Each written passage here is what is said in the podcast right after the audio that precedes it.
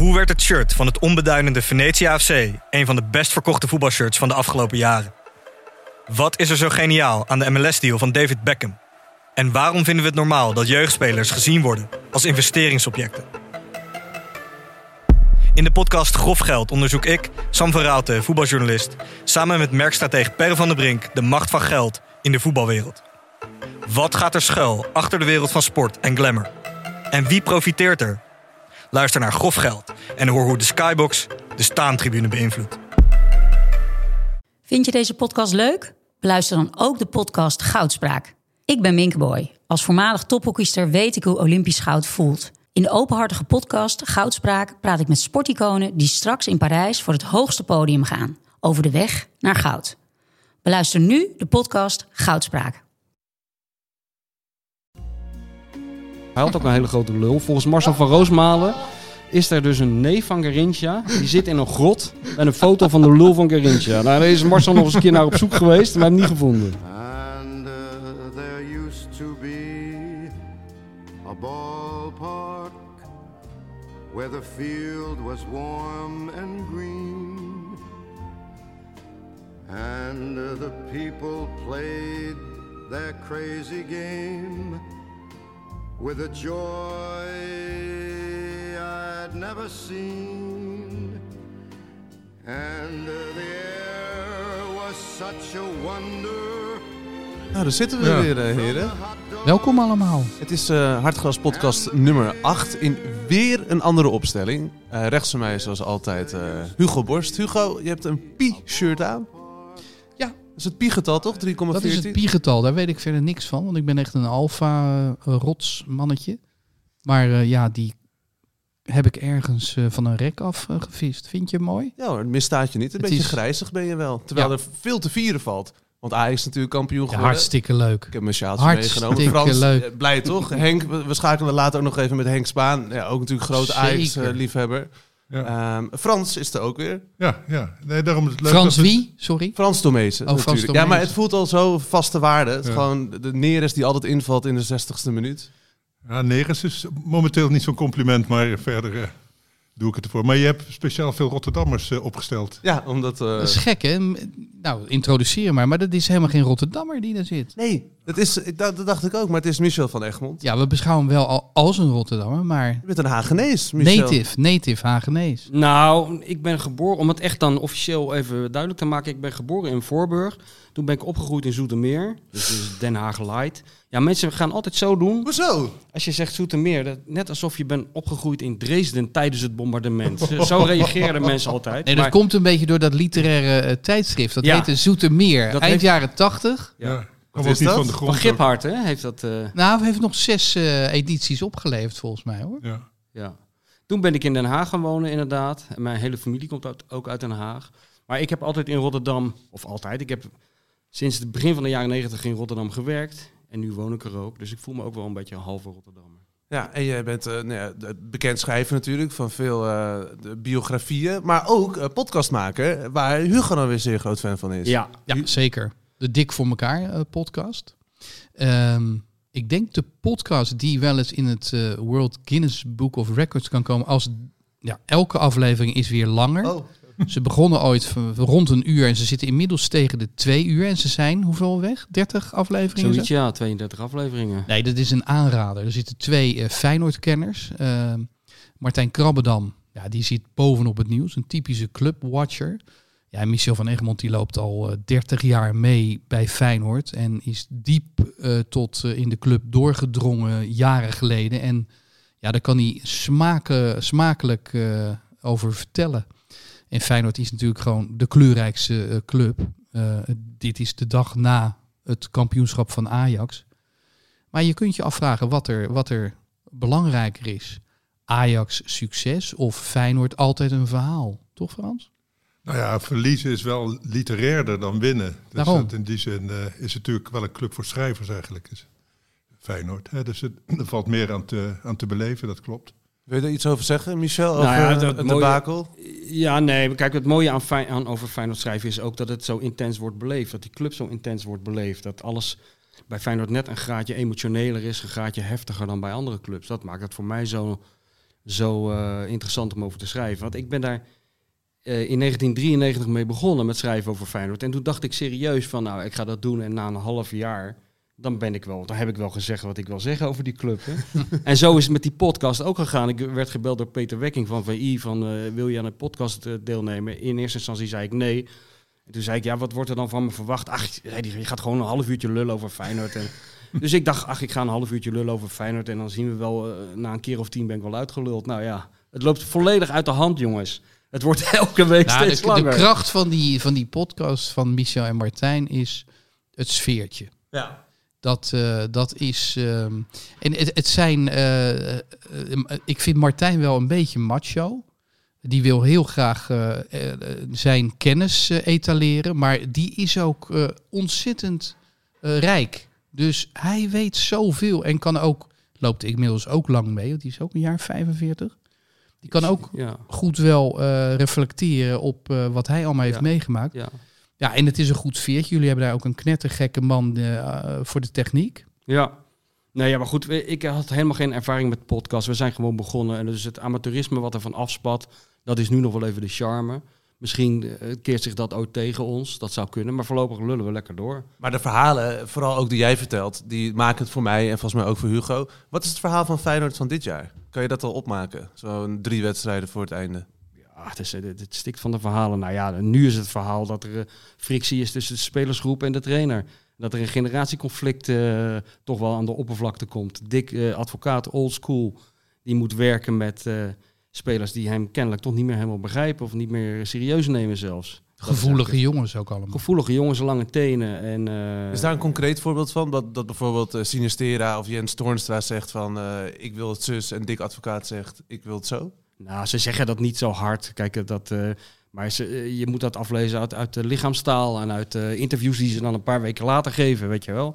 Eh, je moet het bij Feyenoord altijd een beetje tussen de regels doorlezen. Eh, alhoewel het nu wel steeds duidelijker wordt wat er aan de hand is. Eh, ik bedoel, je zag het eh, zondag in Den Haag. Ja, sommige spelers doen het gewoon niet meer. Nee. Willen het niet meer. Het begint op werkweigering te lijken. Eh, ik, ik vind het raar dat Dick Advocaat niet zelf opstapt.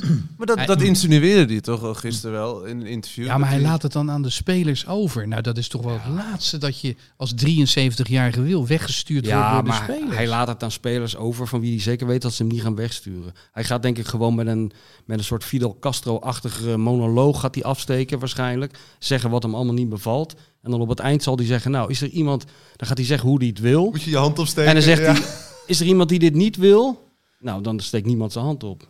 Ook Berghuis niet. Nee, kijk, dan had je een soort van hooidonk in de kleedkamer moeten hebben. Eh, Echt een persoonlijkheid. Die had dan zijn hand opgestoken. En die had gezegd, ik heb het er even over gehad met twintig andere spelers. En we zien het echt niet meer zitten. Ja, duim omlaag. Dus ik denk dat dat allemaal... Dik advocaat... eh, Dus die maakt gewoon het seizoen af en het seizoen zijn, maken. zijn loopbaan gaat als een nachtkaars uit. Ja, maar het heeft toch ook helemaal geen zin om nu een trainer weg te sturen. Nee. Ja, want het Nou ligt ja. toch niet aan die trainer. Want als je kijkt, dat is toch een hoop brandhout wat daar Ja, staat. ja, als je die bal van Ver zag gisteren... Die, Ja. eh, in de- Die heb ik even gemist. Hij Wat- speelt de bal in de breedte in de voeten van de tegenstander. Een ja. misverstand met Toornstra. Ja, dan kan, dan, dan kan je ook eh Mourinho op de bank zetten. Maar dat heeft niet zoveel zin. Nee. Weet je wel, dat zijn persoonlijke fouten. Maar jij vindt het brandhout? Nou, jij, jij spiegelt alles af aan Ajax, hè Frans? Nee, maar zelfs als je het spiegelt aan AZ of Vitesse. Of FC Emmen. Emmen, ja. Nou, Nou, die speelde- zo- ja. zo- die De Leeuw die had je goed kunnen gebruiken bij... eh bij Nou, dat denk ik inderdaad ook in de spits. En Feyenoord had sowieso een spits kunnen gebruiken. Ja, want Prato kwam, kwam er nog wel even in, toch? Oh, vond, ik, vond ik echt sneu. Nee, maar dat is wel een beetje... Kijk, je kan niet... Dat vind ik wel gek van advocaten. Je kan niet verwachten dat als je spelers publiekelijk belachelijk gemaakt of afbrandt... Ja. of eh, heel veel kritiek op ze uit in deze tijd... dan hoef je niet te verwachten dat ze voor het, eh, door het vuur gaan voor je. Dat is een beetje naïef om dat Nou, te denken. erger is nog eigenlijk, dat heeft hij lang gedaan. En nu zegt hij van, nou, ik heb er wel een mening over, maar die ga ik niet vertellen. Ja. Dat Zo is iedereen, eigenlijk... hem, iedereen hem al weet natuurlijk. Ja, dat is nog Je hoeft alleen erger. maar naar hem te kijken Ja. ook. Michel, eh, we zitten nu heel erg op Feyenoord, maar Mhm. we willen ook even op jou zitten. Jij debuteert in deze podcast. Jazeker. Wat voor voetballer was jij zelf? Is dat interessant? Eh, Dat ik vragen we iedereen Oh, die ja, hier ja. We hebben zelf eh, het voortouw ja, ooit maar dat vond ik ook al helemaal niet interessant, wat voor voetballers zij waren hoor. Maar eh, ik, ik was een, eh, een flegmatieke rechtsbuiten, zal ik maar zeggen. Bij de legendarische club DWO uit Zoetermeer. Waar Leroy Fair, hij is net genoemd, dat geleerd heeft. Die bal Oh, nu begrijp ik dat je er niet over wilt vertellen, ja. DWO staat voor? Door wilskracht overwinnen. Ja. Je had in Zoetermeer ook DSO. Door samenspel overwinnen. Daar was Hilbrand Nawijn eh, vroeger de voorzitter. Ik ben toch blij dat we deze vraag gesteld hebben. Ja, Je kent hem niet meer. Dus ik was, eh, ik was een, eh, ik voetbalde altijd op straat. Ik was beter op straat dan op het veld. Maar omdat je handig was in de kleine ruimte. Ah, ik was een, dat kan je nou niet meer voorstellen. Ik kan het zelf ook bijna niet meer voorstellen. Want ik heb later nog gevoetbald en dan kan je er, kom je erachter dat je, er, dat je dat helemaal kwijt bent. Maar toen ik jong was, eh, kon ik op straat wel een beetje uit de voeten. Maar ik was nooit een goede voetballer. Joh. Ik was heel flegmatiek en eh, ik was ook een beetje dromerig. Eh, ik wist ook heel vaak eh, helemaal op het eind van de wedstrijd niet hoeveel het geworden was. en ik wist ook, ik wist nooit de stand op de ranglijst of dat, dat interesseerde mij allemaal Was niet. wilde jij toen in je diepste wezen al een schrijver? Nee, ik was... Dat was ik, je was, als ik kind. was een beetje. Ik was bevangen, zeg maar, op mijn tiende, 1978. Mhm. Was ik bevangen ra- geraakt door voetbal, door het WK 78 en de, de voetbalplaatjes die je ging sparen, et cetera. Afscheid van Johan Cruijff, dat kan me nog allemaal heel goed herinneren. En toen ben ik op slag eigenlijk totaal eh, geobsedeerd geraakt door voetbal. Hm. En, en heb, heb- ja, ik had gewoon een hele kinderlijke beleving ervan. Dus ik was altijd bezig met, eh, eh, ja, met mooie acties maken. En of mijn sokken wel goed zaten. En of er wel publiek was wat naar me keek. En eh, wat er nooit was. Een En showmannetje was dat, je ja, een beetje wel. Maar meer voor mezelf eigenlijk meer hoor. Dus je Ja. leefde in, die, in je eigen voetbalwereld Ja, bijna. ja, en later ben ik er dan... Ik ben wel vrij vroeg erover gaan schrijven in de plaatselijke krant. Toen, ik- toen ik 17 was of zo. Dus toen ging ik al in het weekend op mijn fiets met mijn bloknootje naar DWO Hmm. toe... om eh, stukjes over het eerste te schrijven voor de plaatselijke krant. En dan gewoon wat er gebeurde? Of maakte je het al mooi? Romantiseerde je Nee hoor, nee, helemaal niet. Nee, toen, toen, toen probeerde ik gewoon eh, te doen eh, hoe, hoe ik dacht dat het moest. Zoals dat gaat in de journalistiek. Niemand legt het je uit, dus je gaat gewoon een beetje klooien. Ja. Nee, het moment dat ik eigenlijk eh, meer als mezelf ben gaan schrijven, zal ik maar zeggen, dat, dat heb ik heb van heel grote dank aan, eh, aan Hugo, moet, moet ik eerlijk zeggen. En mijn debuut in Hartgras. Ja, want dat is altijd de connectie hè, voor wie hier aanschuift. Dat is ook natuurlijk met Marcel eh, Ja. Dat, de, de link met Hartgras dat er allemaal voor geschreven is. Maar wat, wat, waar, wat- waar ontstond de Frans liefde? ook. Frans is ook geïnspireerd geraakt door mij. Ik bedoel, Frans, je hebt dat nooit verteld, toch? Ik heb het nooit verteld, nee. Nee, maar ik bedoel, de link met Hartgras is er. Maar wat, wat is de liefde tussen jullie dan? Tussen Eh, Michel en Hugo? wij kennen elkaar. van- Ik heb Hugo voor het eerst gezien toen ik voor de Feyenoordkrant schreef. Ja. Een fenomeen eh, een tijdje in Rotterdam. Een tabloid eh, van 24 pagina's alleen maar over Feyenoord. Elke week, maand? Elke twee weken. Ja, in twee weken. Ik denk dat Hugo daar zijn eerste column heeft Ja, geschreven. zeker. Ja, ja, ja. Ik, weet nog, ik kan me nog herinneren dat ik Hugo voor het eerst zag. Want ik kende zijn naam uit Voetbal International, want die speelde ik natuurlijk ook. Ik vond het een hele... Het leek mij een hele brutale jongen, die Hugo Borst. Want ik las altijd de achterpagina van VI. Daar had hij een rubriek in waarin die mensen belde en het vuur aan de schenen legde. Dus ik dacht, dat zal vast een, een echt een, zo'n journalist zijn zoals ik het voor me zag toen. Weet je. En ik zag een hele bescheiden, bijna verlegen jongen in de gang staan bij de, bij de perskamer van Feyenoord. Dat was de eerste keer dat ik Hugo zag. Ik En, vond eh, het ook oprecht altijd, eh, ik wil niet zeggen doodeng, maar viel niet mee hoor. Om je een houding te geven ten opzichte van eh, ja, voetballers eh, waar je toch nog een heel klein beetje tegen opkeek eh, als eh 25-jarige journalist. Ik weet nog wel dat Hans Kraai mij de mantel uitveegde. Die was toen manager bij PSV. Ruud Gullit liep daar rond, 5, 86. En Kraai zei, ja, nou zie ik jou daar weer staan. Jij stelt nooit een vraag. Stel eens een vraag, joh. Stel eens een vraag. Ja. Die was heel ja. geïrriteerd geraakt door mijn eh, observatie alleen. Dus ik, ik, ik stond een beetje achteraan en al die journalisten die waren bezig hem het moeilijk te maken. En ik had nog niks gezegd of hij, eh, ja, hij viel mij aan. Hij irriteerde zich. Ja, Dat hebben ze bij, eh bij Dinges ook een keer gedaan. Hè? Met Marcel van Roosmalen, onze gemeenschappelijke vriend en mijn idool. Die moest een keer met zo'n persreis van de VARA mee. Eh, door het dorp Volendam, weet je wel. Dan gingen ze langs al die bekende Volendamse mensen. Dus de moeder van Jan Smit en een of andere draaideurartiest. Die daar weer een plaatje had gemaakt. En Marcel Ja. liep daar ook zo achteraan en stelde ook nooit een vraag. Marcel had ook een kater die dag, herinner ik me nog. Hey. Dus die, ja, die liep er een beetje achteraan te sloffen. En toen stonden ze dus in een palingrokerij. Stond er dus een man uit te leggen hoe dat allemaal ging. En Marcel die stond ernaar te luisteren. En toen zei dus zo'n PR-vrouw, net als Hans Kraai bij jou... Stel jij nou ook eens een vraag. En toen zei Marcel, "Ehm, ja, eh, rookt u zelf ook? ja. Ook Maar goed. weet je jouw vraag nog, die je toen hebt gesteld aan Hans Kraai? Nee, ik kreeg een rood hoofd. Ik kwam daar niet goed uit.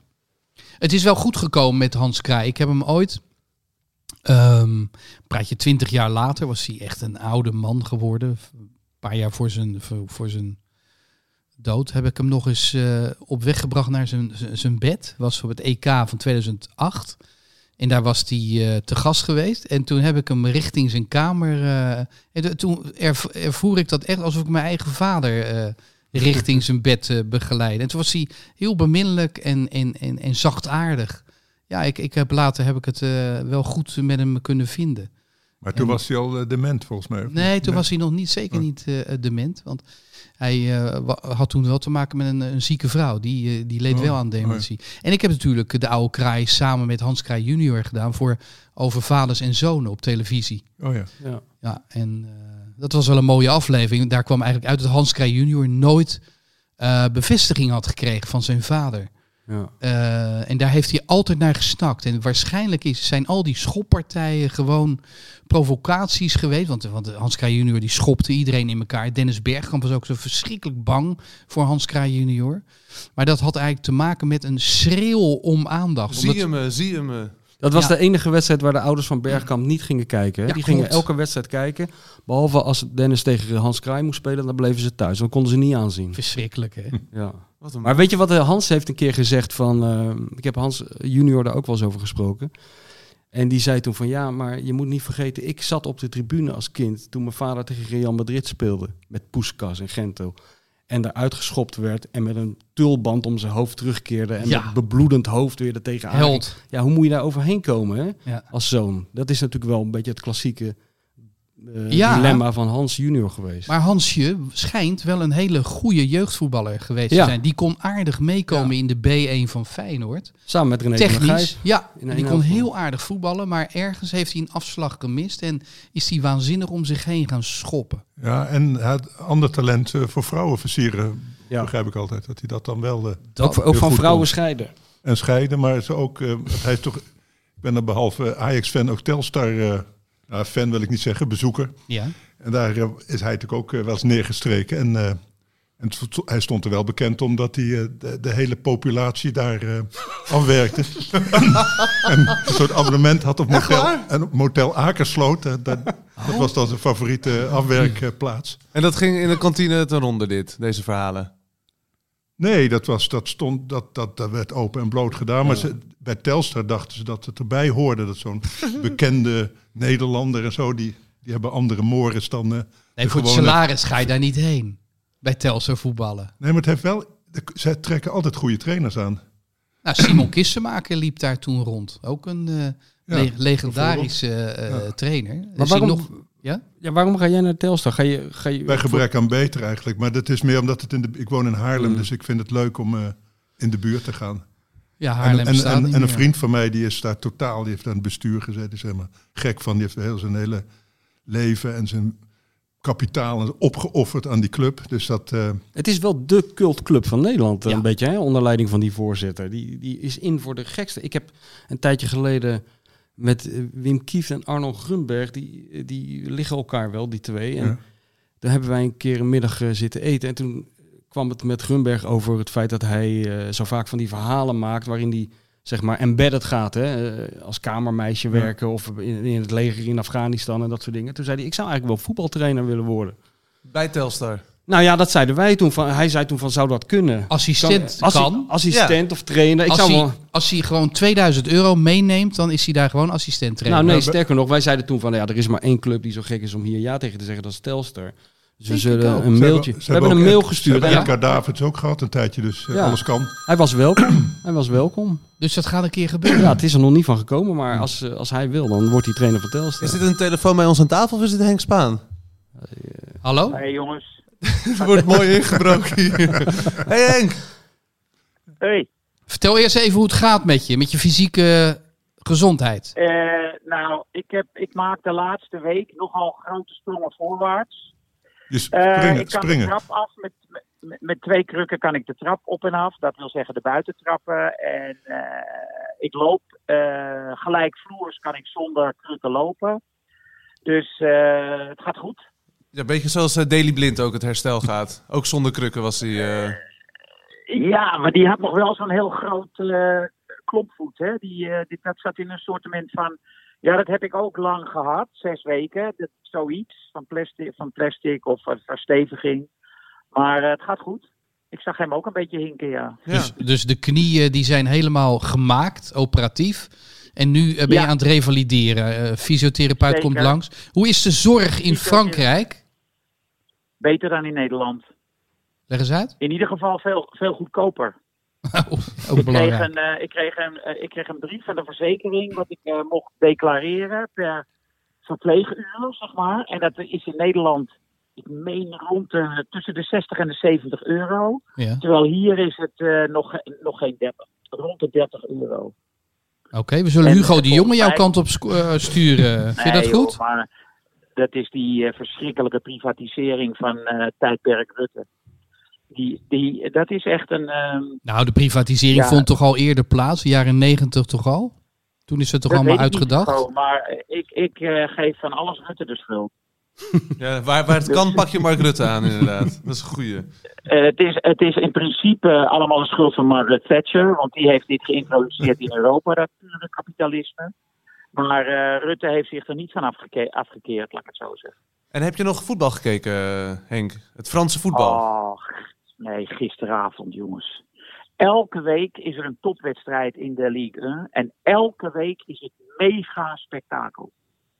Eh, vorige week hadden we Lille tegen Lyon, meen ik, als ik me goed herinner. Maar gisteravond was het eh, Monaco-Lyon met een formidabele Memphis. Hmm, fijn. Eh, nou, het was echt fantastisch. Eh, ze, kwamen achter Lyon eh, via Memphis eh, gelijk en op voorsprong. Toen maakte Monaco weer 2-2. Intussen had eh, Lyon tien man, want er was er één uit het veld gestuurd.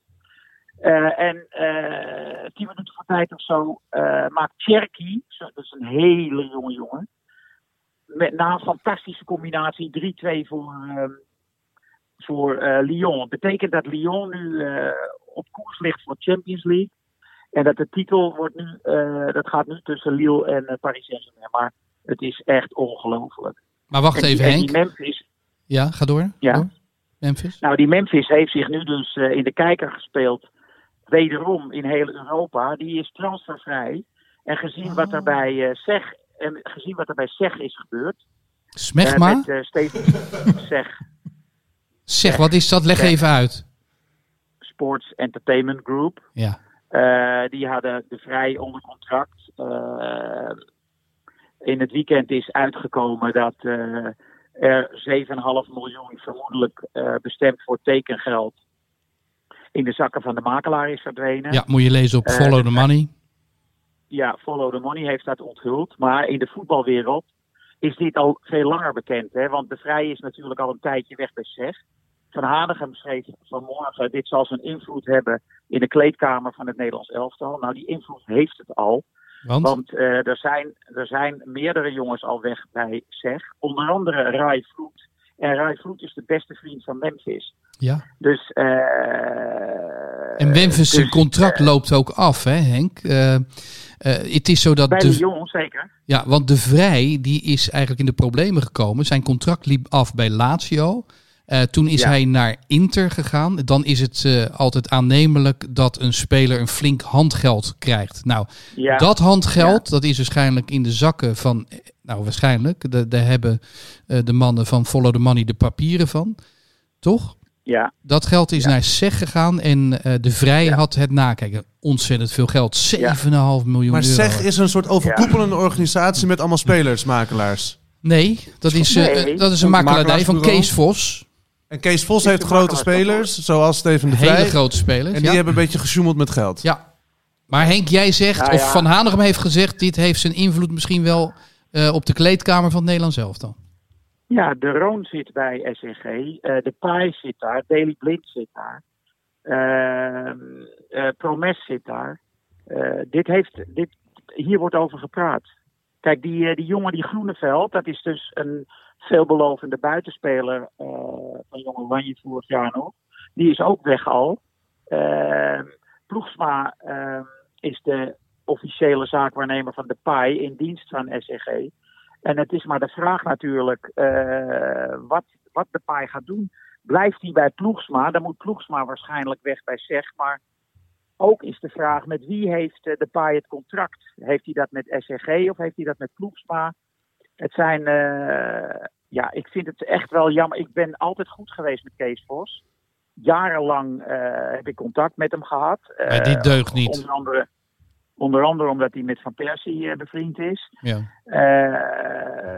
Maar ja, maar dit, dit, is, dit, dit is het. Ja, ik, Ja. Vind het, ik vind het erg voor hem, maar ik kan me niet voorstellen dat zij dit kunnen, kunnen overwinnen. Recht praten. deze- En dit hele verhaal bepaalt waar Memphis Depay naartoe gaat na deze zomer. Nou ja, belangrijk is dat Memphis Depay zorgt dat hij niet in de luren wordt gelegd zoals dat de Ja. Vrij is overkomen. want Die heeft niks gekregen Nee, uiteindelijk. want Memphis loopt af. Nou, dan Ja. kun je gewoon 10 miljoen eh, in je zak steken als Ja. handgeld als je bijvoorbeeld naar eh, Chelsea gaat of zo. Barcelona. Maar, maar heeft, Ja. heeft Memphis überhaupt... eh, eh, eh, werken zij eigenlijk met getekende contracten, Henk?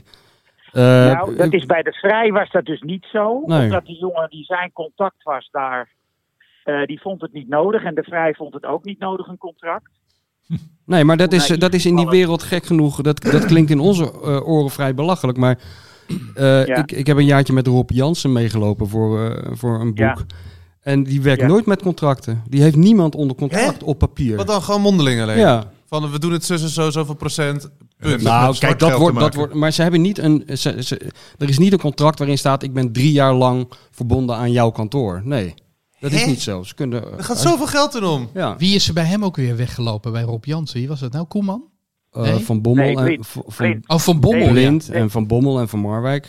En, Ja. eh, Ja. ja. Maar betekent Nou ja, dat ze niks op papier zetten dat ze... Dat ze verbonden zijn aan dat eh, makelaarskantoor. Nee, maar dat- ook dat het zwart geld is en zo. Nee. Nee, nee, dat niet. Nee. Kijk, die contracten worden natuurlijk allemaal Oh. op papier gezet. Maar niet het contract tussen de speler en het bureau. Maar wat naïef. En de makelaar. Nee, maar dat is niet, geen naïviteit. Er zal wel iets, iets, iets achtersteken wat in het voordeel van de makelaar Maar wat, wat zou dat dan kunnen Nou, zijn? Dat, dat, dat, dat weet nou, ik niet. ik zal je een voorbeeld geven. Het handgeld eh, wat een speler krijgt, eh, dat, dat, daarover wordt natuurlijk belasting geheven. eh, tekengeld. Als het zo is dat volgens Inter eh, datgene wat SEG heeft opgestreken, die 7,5 miljoen, als volgens Inter dat bedoeld was voor tekengeld, heb je ook nog kans in een heel ongelukkige situatie. Ik weet niet precies hoe de fiscale regels in Italië nu zijn, maar dat de vrij belasting zou moeten betalen over datgene wat SEG heeft opgestreken. Ja. Dat, dat, dat kan. Eh, dat, is, dat is een mogelijkheid. Dat is eerder gebeurd met voetballers. En eh, dat zou wel helemaal natuurlijk verschrikkelijk zijn. Overigens verdient hij de vrij helemaal niet verschrikkelijk veel hè, bij, eh, bij Inter. Ook nog. Volgens, nee, eh, volgens Inter heeft eh, de salaris bekendgemaakt. Ik geloof 3,5 miljoen per jaar. Dat, Nou, is, dan, dat, is, dan, dat is dan netto. Eh, maar dat haalt het niet bij de vrij met z'n 12 miljoen. Hè? Sorry, met eh, de licht. De licht. Ja. Poeh, wat een bedragen. Dus dan kun je toch maar beter bij Roya- Rayola zitten, eh, Henk. Nou, eh Rayola, ik sprak eh, mensen en die zeiden: Rayola doet dit niet. Nou, die, eh, dat is fijn een keer iets dat positiefs Ja, dus fijn om... eh, ja, eh, Klinkt goed. Geweldig. Nou, maar hopen dat het waar is. van een onwijs toffe pizzabakker. man. Ja, ja Nog- zeker. Nog even over de, de liefde voor het voetbal. Je noemde weer een talent. hè? Ja, we schrijven even mee. Henk, kun je het spellen? Die naam die je net noemde, die De goede winnende. speler. Cherky. Ja, T. Cherky. Ik geloof dat hij 17 jaar is. C-H-E-R-K-I. Maar wie wie je rustig kan opschrijven, die kreeg gisteren rood, helaas. Ja. Dat is een jongen die heet Kakkeré, die is 21. Ja. En die, is, eh, die zal nog niet eh, tijdens het EK meedoen, maar de volgende WK's dan zit hij bij de selectie van het Franse elftal. Dat gaat Kakare van Monaco. Kakkeré. Nee, van, Van, Lyon. Lyon. C- Lyon. C-A-Q-U-E-R-E-T. Kakkeré. Heb je dat mis? Maar Nee. dit brengt mij op dat verhaal van Frank Heijnen in Hartgras. Je zit er lekker in, hè? Henk? Eh. je hebt goed de vaart erin. Hij moet iets kwijt. Nee, Ja. maar dan kan ik zo meteen weer ophangen. Spreek je, Ja. wel, mensen, Eh. spreek, je wel, spreek je wel mensen daar, Henk? ik spreek hier helemaal niemand. Nee, dat, Ik spreek alleen mijn vrouw. Gooi het eruit, Henk. Ja. Maar zie jij ufo's, Henk? Zie jij ze vliegen daar? Nee. nou ja, kijk. Het grappige is, Heine schrijft dus dat eh, verhaal over die UFO's in Hartgras. eh, wat is het? 137. Ja. Ja, de nieuwe. Nog te koop, hè? In de boekhandels. Ja, Mensen, alsjeblieft, mag ik dat even zeggen, Henk? ja. En, en ehm, de boekhandels hebben zwaar te lijden. En daardoor, wij ook, schrijvers ook. In Gods naam gaat dat nummer 137 kopen. En u heeft goede kans dat ook 136 er nog ligt. Want toen was de broer ook dicht. En nummer 135 ook. Daarnaast alle boeken van Michel van Egmond, Frans Tomezen. Frank, heb jij al een boek? Nee, nee, nee, nee. Nou, Hugo Borst. allemaal Nou nog, en- allemaal nog te kopen. Spaan. Gaat naar de boekhandel. En ze zijn gewoon weer open, hè? Je kan gewoon naar binnen lopen. Je hoeft geen afspraak Heerlijk, meer te maken. heerlijk. Je Ja. kan er plassen, je kan er een, Oh, een, een koffie kopje drinken. koffie krijgen. Het is fijn in de Als het boekhandel. een goede boekhandel is, kan je ook nog een wijntje er krijgen. Dus Henk? het is te meer belangrijk omdat eh, niet alleen de boekhandels hebben niks verkocht, maar van onze hartgrassen, die zijn er ook natuurlijk minder verkocht door die gesloten boekhandel. Dus als, eh, als je nu in de boek, als de, onze luisteraars nu naar de boekhandel gaan om die hartgras te kopen en hij ligt er niet, bestel hem dan gewoon. Doe Dan dat. heb je hem een dag later. In godsnaam. Want eh, ze, ze hebben niks ingekocht. Hè. Boekhandels kopen veel minder boeken in. Dat zal Michel ook merken, of gemerkt hebben. Ze kopen veel minder in. Dus eh, de, de, de, de klanten moeten gewoon bestellen. En Ja. dan komt het boek vanzelf naar die winkel. Zo is het. Maar jij, Even nog over dat verhaal van Frank Heijnen in Hartgras 137. Eh, hij koppelt, dat vind ik heel sterk, hij koppelt dat zicht van die UFO's. Er was in de jaren 50 een wedstrijd eh, in eh Florence van Fiorentina. En de mensen wisten zeker, het spel werd ook stilgelegd dat er UFO's over het stadion eh, waren getrokken. Dat bleek achteraf een natuurverschijnsel van spinnenwebben eh, of andere insecten. Hé, verklap dat nou niet, Henk. Doet niet de zaak. maar, Spoiler. eh, hij koppelt het aan spelers die hij had gezien. Jonge spelers. Die hij een enorm grote toekomst eh, Ja, ja, dat is heel grappig. buitenaards. En Toch dat, goed. is, en dat is Ja. grappig. Dat zijn ook, dat zijn dus ook een soort zinsbegoochelingen. Hij noemt ook de namen daarvan. Dus dit wou ik even koppelen aan die kakkeré. Die, waar- waarvan ik net zeg van die speelt voor, eh, over drie Ja. jaar het WK. Maar zo hebben we allemaal wel eens een Eh. speler ontdekt die er nooit is gekomen. Ga ik zo naar vragen, Ja. mannen. Ga ik zo naar vragen. Ja. Wat is jouw Nou ja, grootste misser geweest, Henk? Ik denk Yusuf Hersi, of niet? Nou, Hoe is het trouwens met zijn vriendin? Yusuf Hersi heeft gewoon een hele goede, mooie carrière in de voetballerij achter de rug. Maar ik heb eh, op acht een jongen gezien eh, tijdens het Pinkstertoernooi van Blauw-Wit. Die was 18, die werd speler van het toernooi. Kees Rijvers, die was daar als coach van PSV, gaf hem meteen een contract voor PSV. Dat was een Welsh international. Hij heette Nick Deasy. Iedereen voorspelde hem een enorme Ja. toekomst. Spits. Maar eigenlijk, eigen, ja, spits. Slappe zak Maar was het. Nou, dat niet zozeer, maar hij was toch iets minder snel dan hij op zijn achttiende leek. En eh, hij heeft het eigenlijk, na PSV was het een beetje over met hem. Dus dat was hem wel een misser. En Jeffrey Castillon heb ik ontdekt.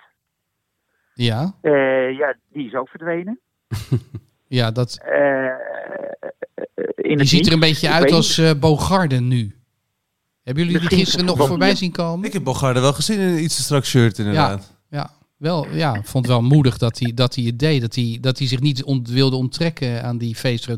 Nee, maar serieus. Ik zit nu ook in die pietrui en je ziet bij mij ook iets De opborrelen. coronakilootjes zien Ja, een beetje. precies. Ja. En eh, bij jullie durf ik dat. Ik voel me thuis.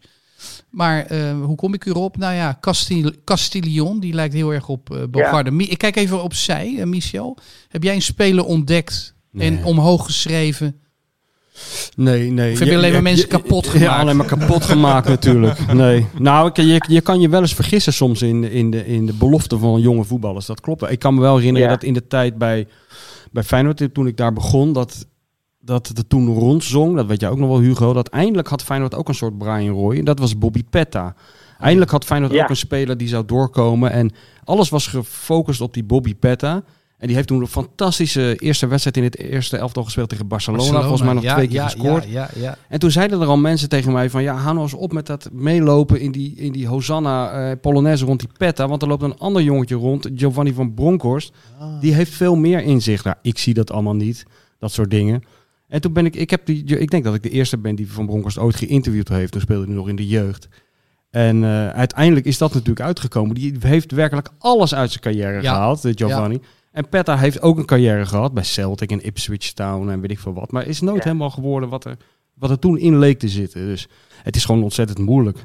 Maar het is wel de macht die jullie hebben, nog steeds. Ook jij Henk, met de punten. eh Spaan geeft punten. En, en, en jullie ook. Nee, joh, we hebben helemaal geen macht. Anders was die Castellon van Henk nu wel record international. Daar hebben we nooit meer iets van gehoord. Ja. We hebben helemaal geen macht.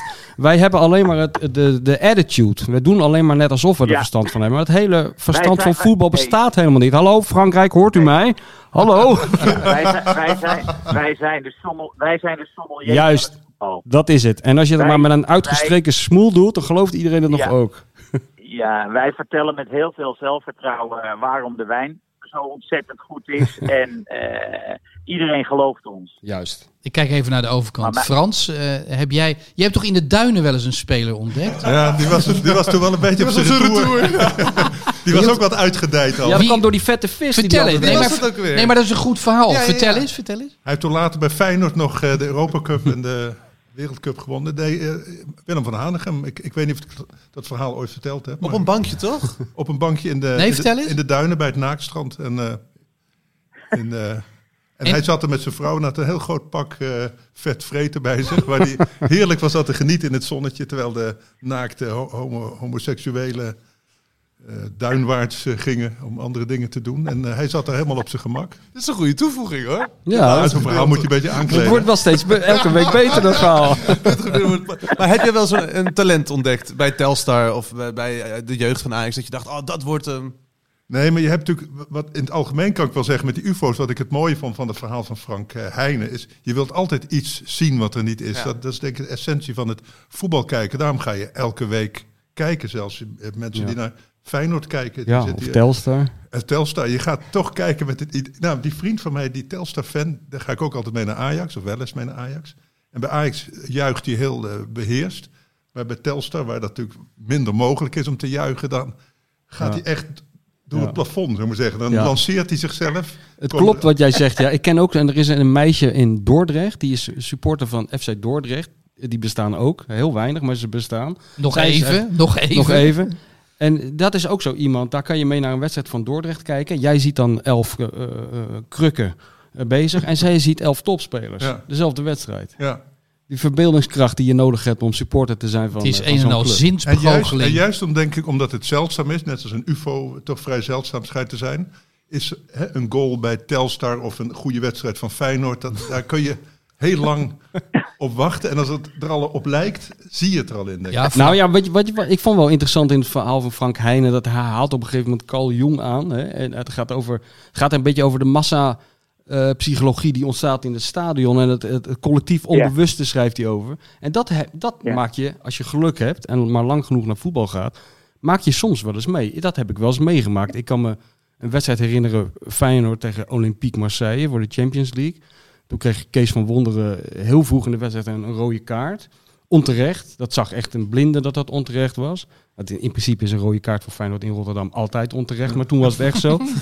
en toen ontstond er dus iets in het stadion wat, wat, je, wat niet tastbaar was. Een soort sfeer en een soort eh, mentaliteit op de tribunes. Een, eh, van ja, dit kunnen we niet over onze kant laten gaan. En toen, op dat moment had ik er alles om durven verwedden dat Feyenoord die wedstrijd ging winnen. Dat voelde je gewoon. Dat was een soort massa eh, hysterie of zo die ontstond.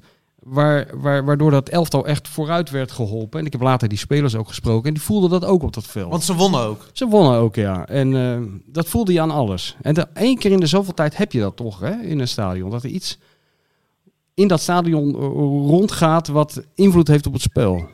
En da- daar moest ik Ja. een beetje aan denken bij het verhaal van Frank. Mooi, de vogeltjes Ja. op de achtergrond bij, eh, bij Henk. Dat is een boomklever, Ah, Henk. ja, eh, Michel, Michel Ja. ik heb een vraag over eh, het Feyenoord eh, publiek. Hoe komt het dat eh eh, in mijn ogen een hele goede middenvelder, door alle Feyenoord-aanhangers bijna wordt gehaat. En ze vinden hem echt helemaal niks. Terwijl hij is een van de weinigen die een buitenlandse transfer kan maken.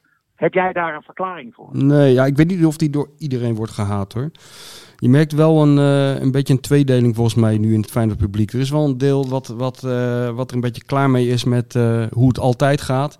En die er nu eh, erg voorstander van zijn om eh, de boel op de schop te gooien en, en voor de jeugd te kiezen. En dit soort spelers eh, als eh, eh, ja, meer te laten spelen. Dus ik, ik, maar ik kan dat niet verklaren hoor. Maar hij is vooral toch niet zo goed? Ja, hij is niet zo constant. Nee, Nou, dat is het. Hij, Dat hij, geeft eens in de, in de 25 eh passes, doet hij iets eh, heel bijzonders of misschien wel briljant. Maar dat is te weinig om, om eh daar, moet naar je hoger Arsenal te gaan. Dan wordt hij gelinkt aan Arsenal Ja, maar dat weer. doen ze Ja, nou makelaars. ja. Doen ze Nee, oké, maar dat- überhaupt. Ja. Nee, hij Ja. wordt elke week ergens Nee. aan gelinkt, maar dat, dat, dat hoeft Maar niet het is toch moeilijk voor zo'n jonge speler om in zo'n slecht team te, te renderen, zou ik maar zeggen. Tuurlijk. Bij Ajax zie je dat die jonge spelers aan de hand genomen worden van... eh Jongens, de jongens, is een sigaar. Kukcu is een ufo. Ja? Ja. Henk ziet Nee, ufo. nee. Vliegend spinnerrag Nee. ja, het. dat is het. Nee, nee, nee. Het is een van de weinige Feyenoorders die kans op een eh, transfer maakt. Ja, hij zit wel bij de Turkse Eh. selectie. In dat verband wil ik even Ja. aankondigen voor onze vaste luisteraars.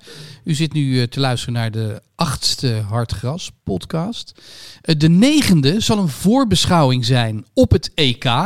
En dan trekken wij flink, eh eh dan pakken we flink uit. Want wij gaan eh, mede gesponsord door de Toto. gaan wij ehm, een hele fijne reeks maken met rondom de wedstrijden van het Nederlands elftal. Maar we beschouwen zeker ook Frankrijk, omdat Henk Spaan aan ons verbonden is. Turkije, nou, you name it. We beschouwen alle landen en dat doen we een keer of twee per week.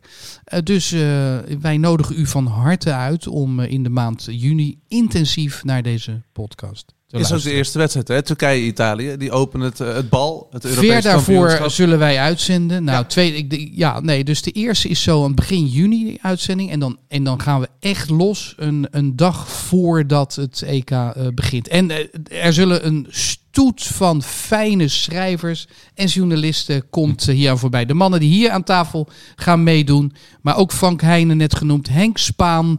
Matthijs komt langs. Ehm, nu vullen ze aan, jongens. Roosmalen. Edwin. Edwin Winkel. Edwin Winkels, Kijk. you name it. Het wordt één groot feest. En, En ja, eh, een kleine toevoeging nog. ja? Want het is in samenwerking met Toto. Maar eh, mocht je nu luisteren en denken van... Nou, ik wil daar ook wel eh, aan verbonden worden als, als partij. Als ja, er kan nog één sponsor bij, dat kan. Dan kan er gemaild worden naar hart, hartgras.broadcast.nl Hoe? Wat zeg je nou? Hartgras. Oh, Broadcast Media. Sorry. En hoe spel je dat? B-R-O-C-A-S-T Media. Heb je dat, Michel? Dat weten ze bij American Express wel. Als ze willen sponsoren, dan weten ze ons wel te vinden.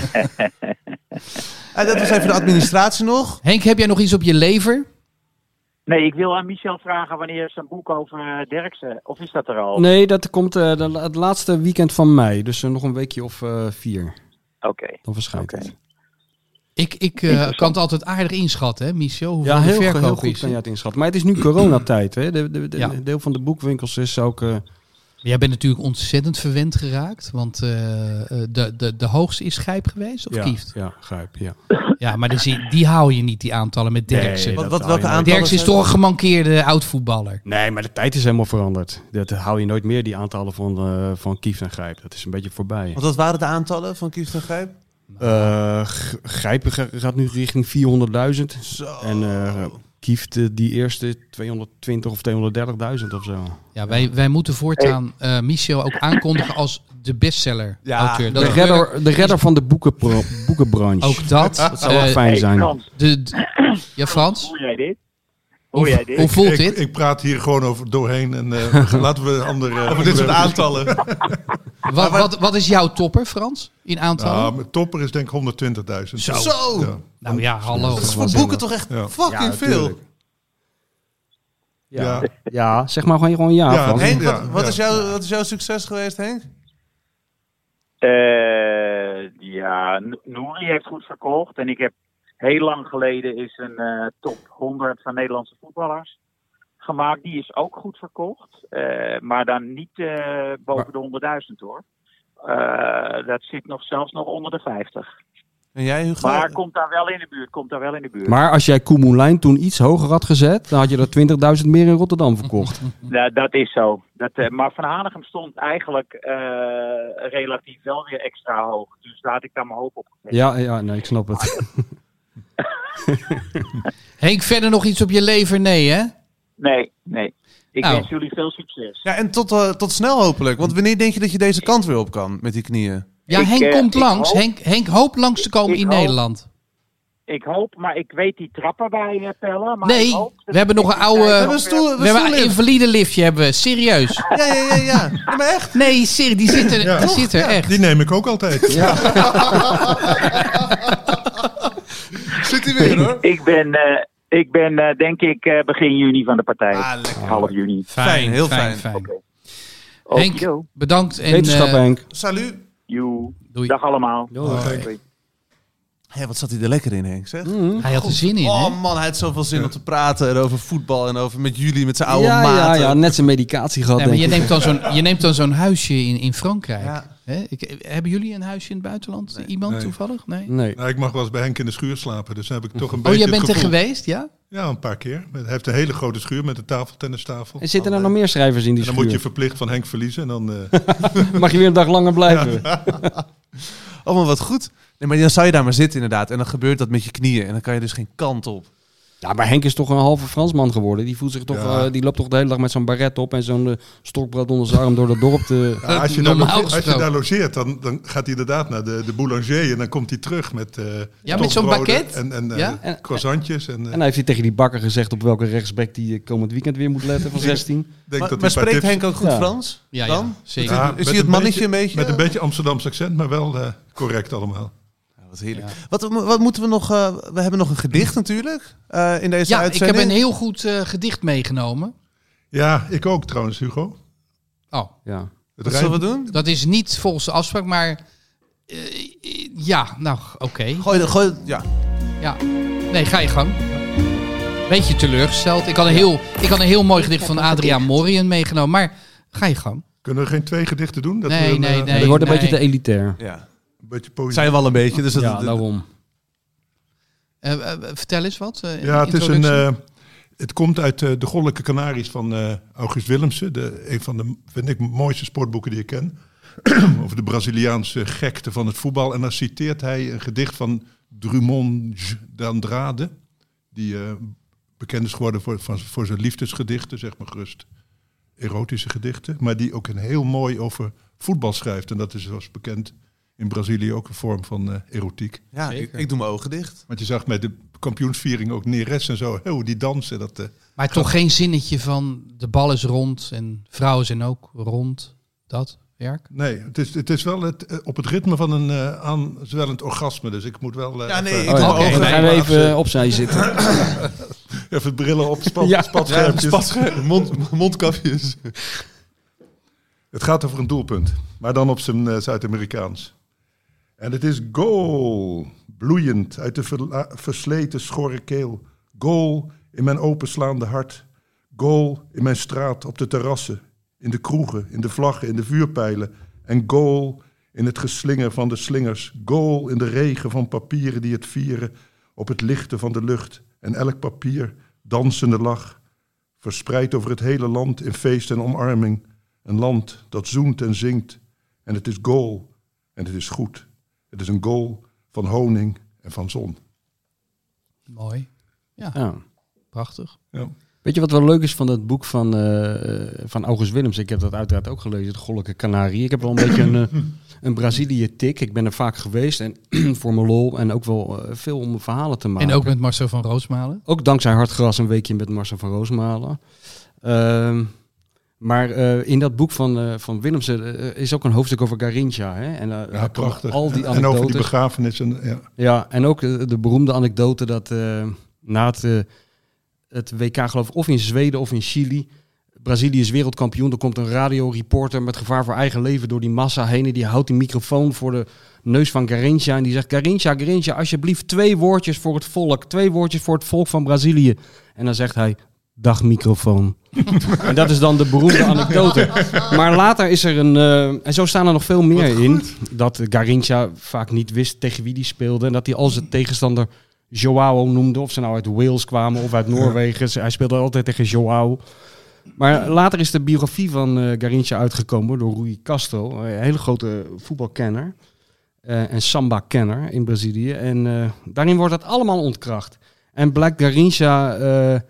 er blijkt één journalist te zijn geweest in Rio. Die heeft op een dag tegen hem gezegd... Weet je wat? eh, ik kan je wel de hele tijd interviewen en proberen leuke dingen te ontlokken. Ik kan het ook allemaal verzinnen. Dan zet ik dat in de krant en dan krijg jij de helft van het geld. Nou, vond Carintje prima, want die had de hele dag ontzettend veel dorst. Alcoholist, hè? Een beetje, Ja, ja. zwaar Hè? alcoholist. En die heeft dus al die En die had al die dingen verzonnen. En Garincha zelf kon niet lezen, niet schrijven. Hè? Nee. Dus eh, die, die interesseerde het ook verder helemaal niet. Toch dat Dus dat is die- later allemaal gecorrigeerd. Kon hij niet lezen en schrijven? Nee.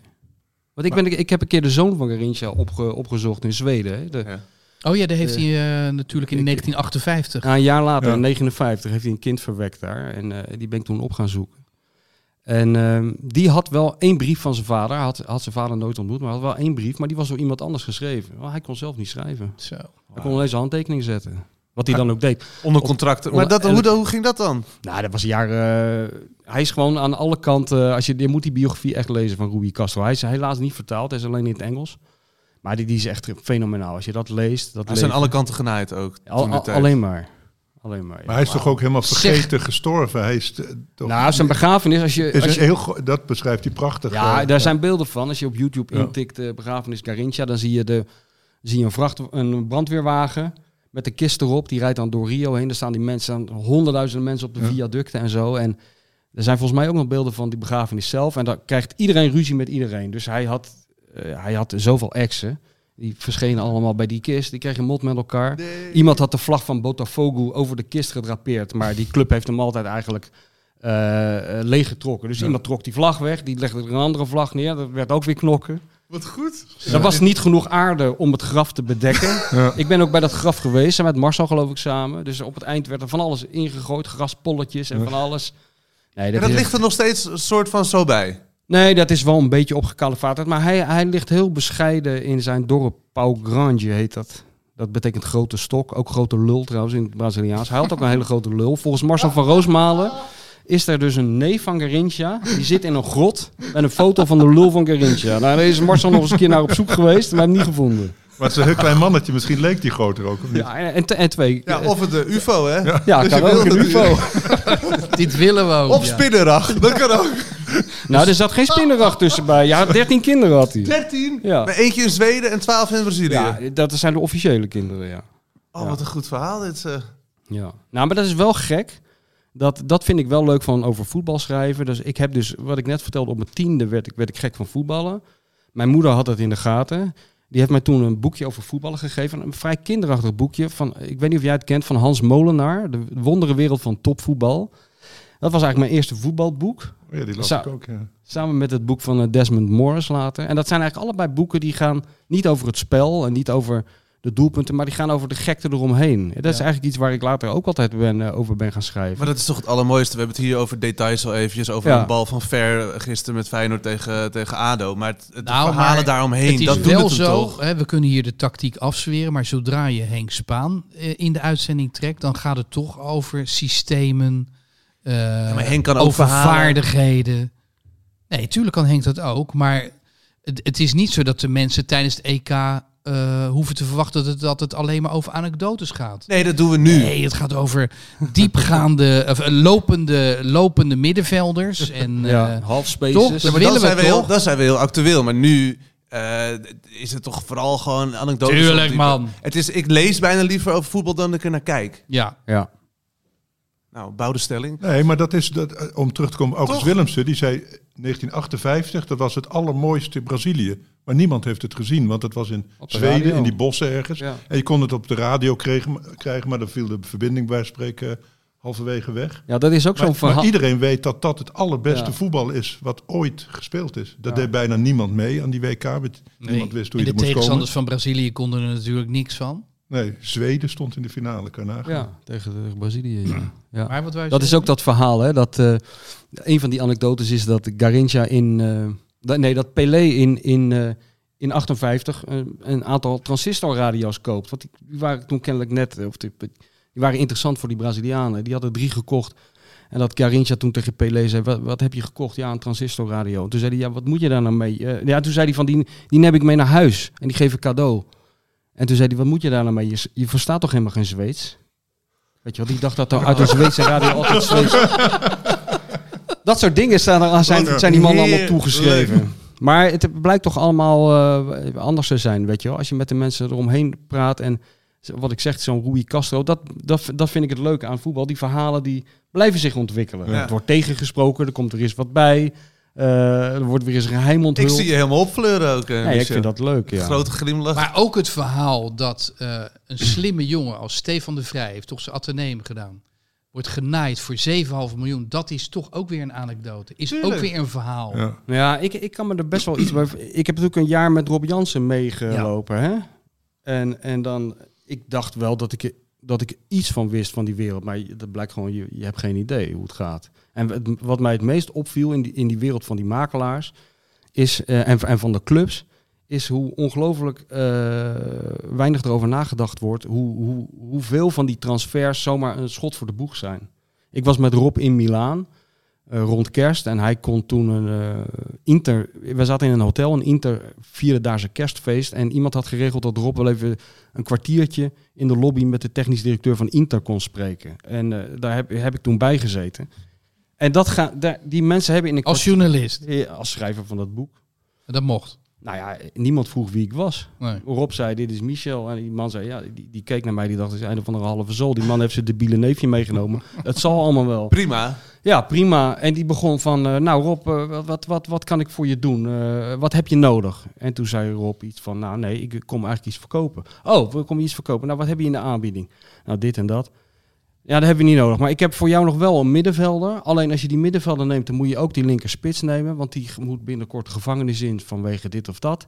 Dan moet je, weet je wel, zo gaat dat. Het wordt in, in, in, in een Package- minuut, in 30 package seconden deals. wordt er over de toekomst van een voetballer beslist. Weet je wel. Het gaat heel erg Dus als ze dan bij in, in Europa ergens geil zijn van die middenveld, dan moet je die linksbuiten die de bak in Zo gaat. gaat het eh, vaak, zo gaat het vaak. Maar dat is vaak, ja, het, het is ook bij Ajax een voorbeeld van, toch? Met Sanchez en Cachera toen, Ja. eh, twee seizoenen geleden. Zo gaat het zo. Soms worden spelers aangetrokken alleen maar om de makelaar aan plezier te doen. Ja. Dan weet die speler zelf niks van.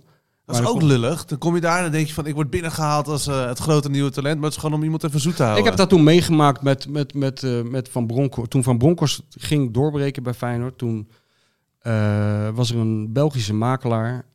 en die tipte Feyenoord dat er een goede linker middenvelder in Moskou rondliep. Die heette Dennis Kloeien. Oh ja, kloeien. Had er nooit iemand van gehoord, maar goed. eh, die, eh, maar die zaakwaarnemer had eigenlijk gezegd van als je die nou neemt, dan heb ik daarna, als ik dan een, echt een hele goede spits heb, dan kunnen wij een deal maken. Zo ging dat een beetje, weet je wel. Dus dan gaat de clubleiding gaat naar hoe dat gaat. Dan gaat de clubleiding naar de trainer. Dat was toen Willem van Hanegem. Eh, en die zei van ja, ik heb geen linker middenvelder nodig. Want er loopt in de jeugd een ventje, daar zie ik het helemaal in zitten, van Bronkhorst. Nou, zeiden ze, Willem, sturen er toch even een scout naartoe voor een rapport. Nou, daar ging iemand naartoe. Ik kreeg een rapport, het was net alsof het Johan Cruijff was. Weet je wel, die had alleen maar negen en tienen, die Die jongen. zat in het complot, de Die scout. zat in het complot kennelijk. Ja. Eh, nou, om een lang verhaal kort te maken. Die jongen komt uiteindelijk bij de club eh, bij een trainer die liever met tien man zou spelen dan dat hij hem zou opstellen. Weet je wel, die had iets van, die speler is mij door, door, door, me, door mijn strot geduwd. Eh, ik geloof gewoon in die van Bronkhorst. En dus eigenlijk begint zo'n speler al met 1-0 achter. Of met 2-0 misschien wel bij een club. Zonder dat hij het zelf weet. Dus ik kan me zo'n geval van de Vrij...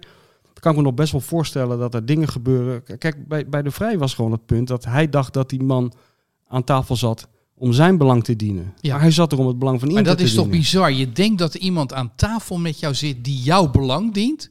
En die blijkt uiteindelijk alleen maar voor Inter Ja. te werken. Het tegenovergestelde. Maar ja, ik, ik heb het met Rob, Jezus. Jan, ik heb het Maar met Rob, ook vaak met Rob meegemaakt. Rob was adviseur van Everton. Hij deed eigenlijk de, het advies voor alle in- en uitgaande transfers van Everton. Hij was de zaakwaarnemer van de trainer van Everton, Ronald Koeman.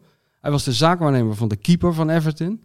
En van nog een paar spelers. Toen zei ik ook tegen hem van, wat gebeurt er nou als Ronald Koeman in conflict komt met de club? Dan ben jij dus, ja, hij was een soort adviseur van de voorzitter, maar hij was ook de zaakwaarnemer van de trainer. Nou, dan krijg je dus een enorme belangenverstrengeling. En wat zei hij? Dat kan allemaal in het voetbal zijn. en dat klopt, feitelijk klopt dat ook. Wel, ja. Ja. Eh, we hebben nog een quizvraag op te lossen. Buitenlandse topscorer en, en niet de Engelse topscorer in de lijst ooit van Premier League. Ja? Hadden we Henry ingevuld vorige keer. Ja. Die was goedgekeurd. Aguero, de tweede. Oh ja, die. Oh, we hebben geen vraag voor je. Ja, ik dacht misschien, eh, er zit veel kennis aan of tafel. Frans misschien. Nou, Nou, de Michel denk ik, die... eh, Wat moet ik doen? Nou, ik, ik we heb hebben altijd- een, een vraag voor, voor Frank. omdat ik een beetje het groentje ben en jullie hebben veel al meegemaakt. Oh, Eh, ja. dus dus Mag- eentje uit mag. het verleden. Maar niet zo moeilijk als bij jullie in de podcast Dik voor elkaar nee, nee, die nee. zijn niet op te Ja, lossen. maar hier zei ze, ik heb altijd wel hulp nodig ook. Ja, en ja dat maar krijg jij, ik nu. jij krijgt een maand de tijd ook. Zeker, en ik krijg, eh, morgen is dit... eh, Maar we gaan een Feyenoord vraagje. eh, Feyenoord vraag. Ja, ik wil, meestal vraag ik dan van eh, hoe heet de eerste Nederlandse elftalspeler die eh, een eigen doelpunt maakte? En in wat voor periode is dat ongeveer? Begin van het Nederlands elftal. ja, dat is ergens lang geleden. ja, Ben Stom is dat toch? Ben Stom, ja. maar eh, Oh, sorry. ja, een Feyenoord vraag. Feyenoord, vraag. Hoe- nee, ja, ja. Hoeveel wedstrijden heeft die, die, die linker eh, eh, Russische middenvelder uiteindelijk gespeeld? Niet, niet zo heel veel. Wel wat. Ja, wel wat. Dat was even nog mijn vraag aan jou. Ja. Beetje tijdrekken, dacht ik. ja, nou, ik moet even over nadenken, jongens. Een Feyenoord vraag. Ik ben niet zo goed in die quizvragen. Maar Anne, heb je niet de andere... Ja, Frans, heb jij nog een, als een Telstar vraag? Ja, die zijn gauw moeilijk, denk ik, hè? Edgar Davids. Hoe heet de Braziliaan Ja. van Telstar? Oh ja, dat is een hele goede De vraag. Dat is een leuke vraag. Ja, Braziliaanse speler van, van, van Telstar. Die heeft- Of hebben ze er twee gehad? Dat nee, ja, nee, het gaat erom, hij heeft in het beroemde... WK 78 gespeeld, denk ik, of niet? Ja, hij heeft... Hè?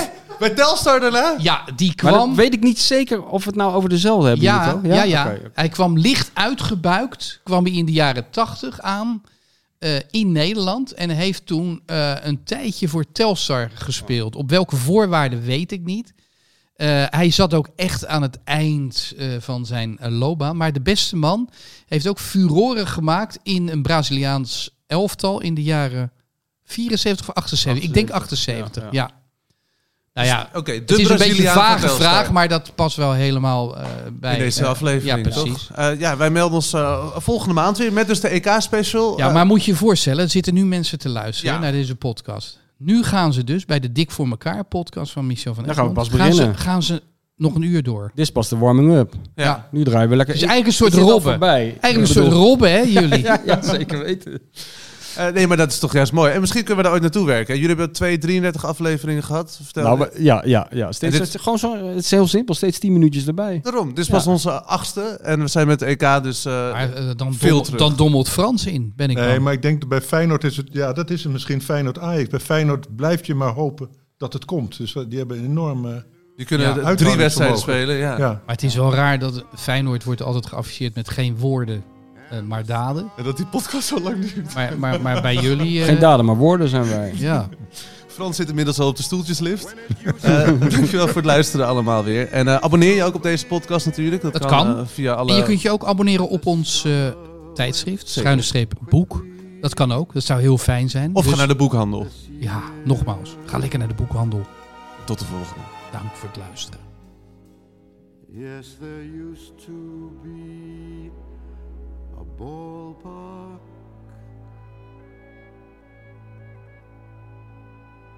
Right here